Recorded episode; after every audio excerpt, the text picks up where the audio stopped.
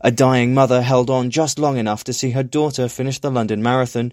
A father and son have been jailed for a vigilante style killing, and pub staff are chuffed after being named as among the best to visit during spring. I'm Ash Jones, and this is your daily update from Suffolk News. Up first, a dying mother held on just long enough to see her daughter complete the London Marathon before passing away hours later.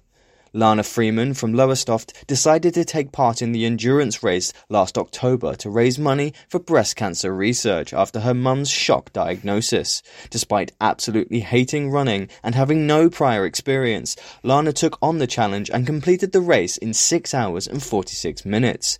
Her mum, Sharon, had been diagnosed with stage 4 breast cancer, which left the family devastated. Also, a father and son have been jailed for a combined 40 years after a vigilante style killing. David King and son Edward of Radnor Close in Bury St Edmunds were sentenced in Ipswich Crown Court yesterday.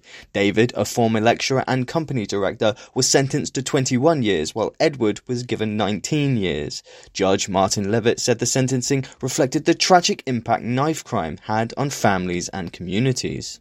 And finally, pub staff are thrilled after it was named as among the best in Britain to visit during spring.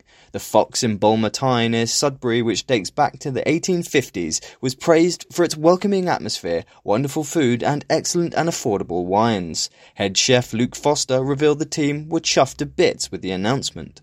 And that's everything for today. Don't forget to follow Suffolk News on Facebook, Twitter, and Instagram, and make sure to listen on Spotify and Apple Podcasts as well.